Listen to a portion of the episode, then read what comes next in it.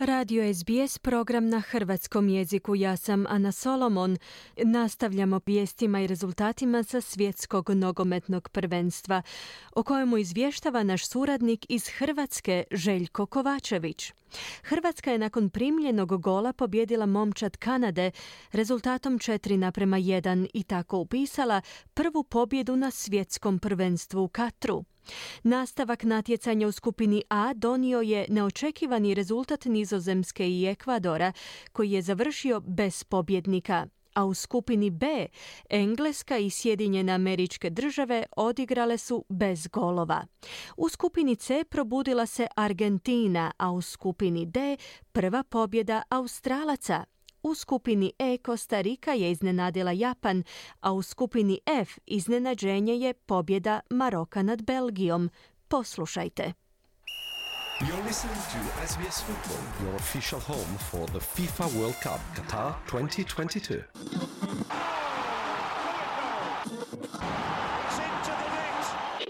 For live audio commentary on the go, download the S B S Radio app.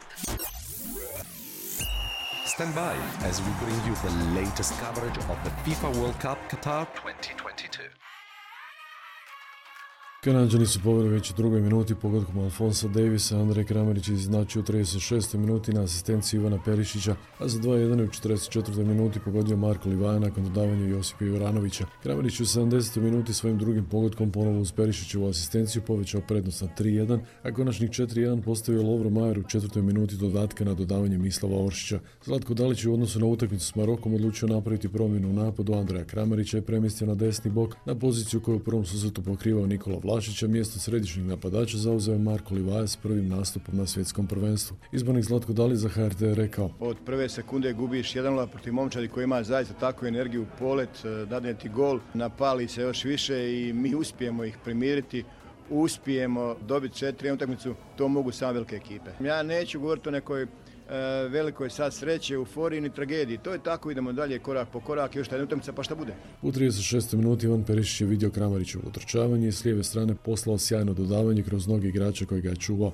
Kramarić je izbjegao zaleđe i lijevom nogom pogodio sam donji kut gola na suprotnoj strani. Kramarić za H R T: "Prvih pet minuta težak početak, ali pokazali smo ono što zapravo uvijek Hrvatska pokazuje. Fokus, snagu, psihičku snagu, vratili smo se na pravi način, okrenuli utakmicu, no, dominantno pobjedili. Ne treba previše veseliti se, slaviti, svi znamo kako je stanje u skupini.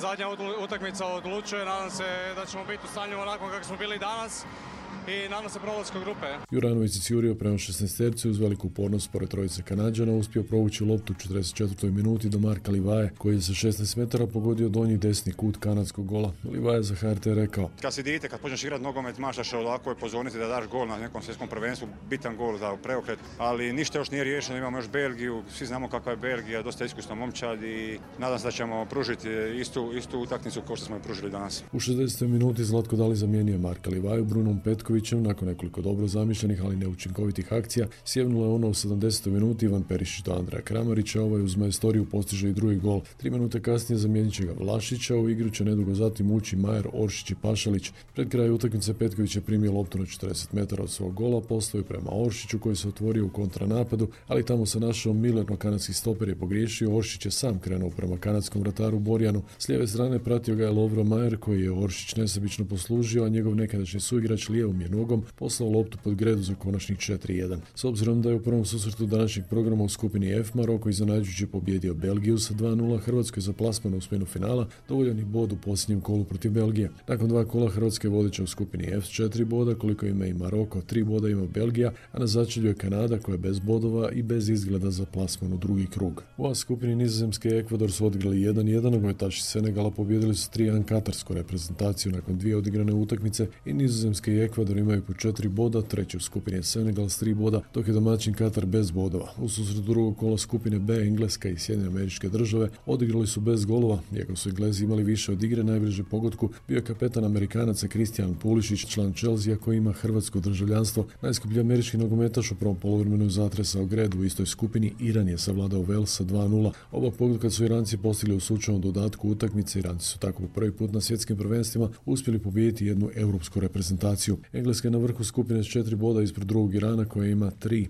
S A D su treće s dva, dok je na dnu Vel s jednim bodom. Sve četiri momčadi mogu proći ili ispasti. Poljski nogometaši pobijedili su Saudijsku Arabiju dva nula u drugom kolu skupine C svjetskog prvenstva u utakmici s brojnim šansama na obje strane. Prvi pogodak postigao je Piotr Zielinski u trideset devetoj minuti na asistenciju Lewandowskog, dok je Saudijska Arabija imala savršenu šansu za izjednačenje krajem prvog dijela, ali tada udarac bijele točke Aldursija brani poljski vlatar Szczęsny. Utakmica je riješena u osamdeset drugoj minuti kada je pogrešku Saudijaca iskoristio Lewandowski sa dva nula. Bio to prvi pogodak najboljeg poljskog strelca ikada na svjetskim prvenstvima. U istoj skupini Argentina je savladala Meksiko sa dva nula u drugom poluvremenu. Meksikanci su nakratko zaboravili na Lionela Messija, koji je pogodio za desetak metara u šezdeset četvrtoj minuti. U osamdeset sedmoj Enzo Fernandez puknuo i pogodio s petnaestak metara. Ući u posljednje kola u toj skupini Poljska ima četiri boda, Argentina i Saudijska Arabija imaju po tri boda, dok je Meksiko posljednji s jednim bodom. U D skupini Francuska je savladala Dansku s dva jedan. Svjetski prvak odlučan je barem prema dosadašnjim utakmicama obraniti naslov koji je izborio u finalu s Hrvatskom u Rusiji prije četiri godine. Oba gola za Francusku postigao je Kilian Mbappé u šezdeset prvoj i osamdeset šestoj, dok je strijelac za Dansku bio Andreas Christensen. U šezdeset osmoj Francuska je tom pobjedom postala prva reprezentacija koja je osigurala plasman u osminu finala. Ranije u subotu u ovoj skupini Australija savladala Tunis jedan nula, pa je oči posljednje kola Francuska na vrhu skupine sa šest bodova, Australija je druga s tri, dok Danska i Tunis su ostali na jednom bodu. Australci su do pobjede došli golom u dvadeset trećoj minuti kada je spretno glavom reagirao Mitchell Duke,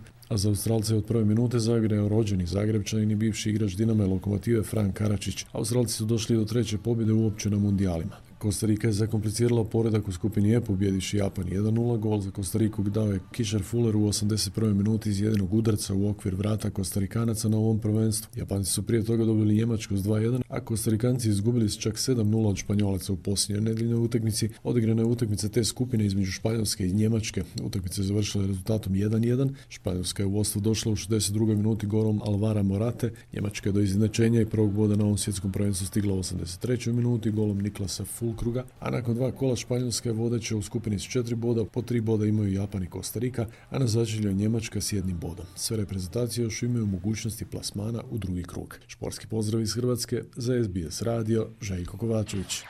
Experience the passion of live commentary in English on S B S Football One and in multiple languages on S B S Football Two, digital radio, online at S B S Football three. Hvala Željku. Sve utakmice Fifinog svjetskog nogometnog prvenstva možete, prati, možete pratiti uživo i besplatno na S B S-u. Nudimo vam televizijske prijenose, prijenose preko našeg programa za gledanje na zahtjev S B S On Demand, te radijske prijenose preko aplikacije S B S Radio, gdje možete čuti komentar utakmica hrvatske reprezentacije i na hrvatskom jeziku.